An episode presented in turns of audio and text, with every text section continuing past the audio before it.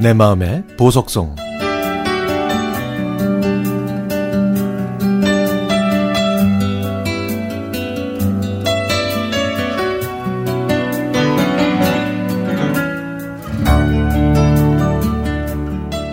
코로나19로 건설 현장 일이 없었던 남편은 4개월 만에 지인의 도움으로 가정집 일을 부탁받아 출근했습니다. 북적거리던 집안은 적막감이 감돌 정도로 조용해졌죠. 잠시 잊고 있었던 하늘을 올려다 보니까 짙게 드리워진 검은 먹구름 사이로 옛 추억 한 자락이 뾰족이 얼굴을 내미네요.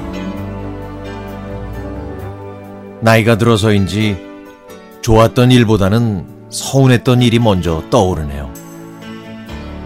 24년 전, 저는 삼남 오녀 중 다섯째인 남편과 결혼했습니다. 그때는 저희 앞에 어떤 난관이 있는지 예측하지도 못했고 알 수도 없었죠. 그저 마음이 가는 대로 진심을 다해 시부모님을 섬기고 뭐든지 최선을 다하면 되는 줄 알았습니다. 종갓집 종부로서 자리를 굳건히 지켜오신 시어머니는 늘 장남인 큰 시숙을 상전 모시듯 떠받들었습니다. 제가 밥을 퍼도 국을 퍼도 시아버님보다 시숙을 먼저 챙겨야 했죠. 어쩌다 맛있는 요리가 상에 오르면 저는 시아버님 앞에 놓아드렸는데 어머니는 여지없이 그 반찬 그릇을 시숙 앞으로 옮기셨습니다.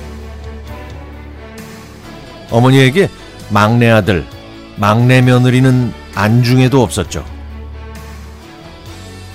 오로지 큰아들과 큰 며느리만이 최고였고 제가 하는 일은 뭐가 그리 못마땅하신지 걸핏하면 사람들 앞에서 구박의 면박이었습니다.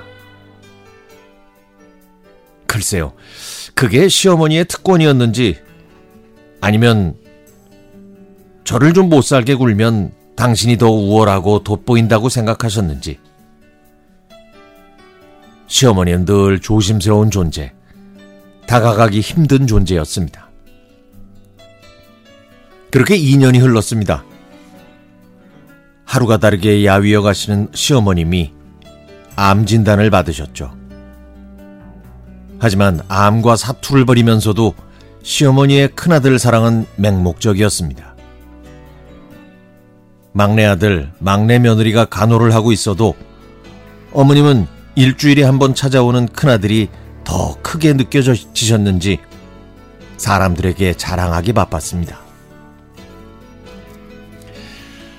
저는 그게 당신의 삶이자 살아가는 버팀목이라는 걸 알면서도 서운했죠.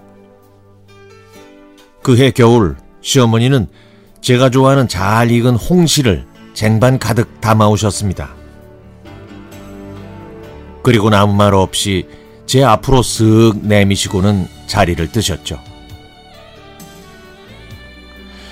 돌이켜보면 한 집안의 며느리로 한량이셨던 시아버님을 대신해 가장으로 사셨기에 표현이 서투셨던 당신께서 저에게 해주실 수 있었던 최고의 사랑 표현이 아니었나 싶습니다.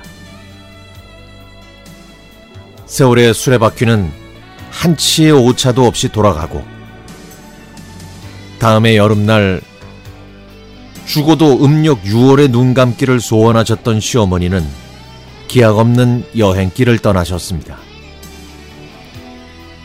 그 후 수많은 꽃들이 피고 지고 반복하기를 19회. 그리고 제 나이 55.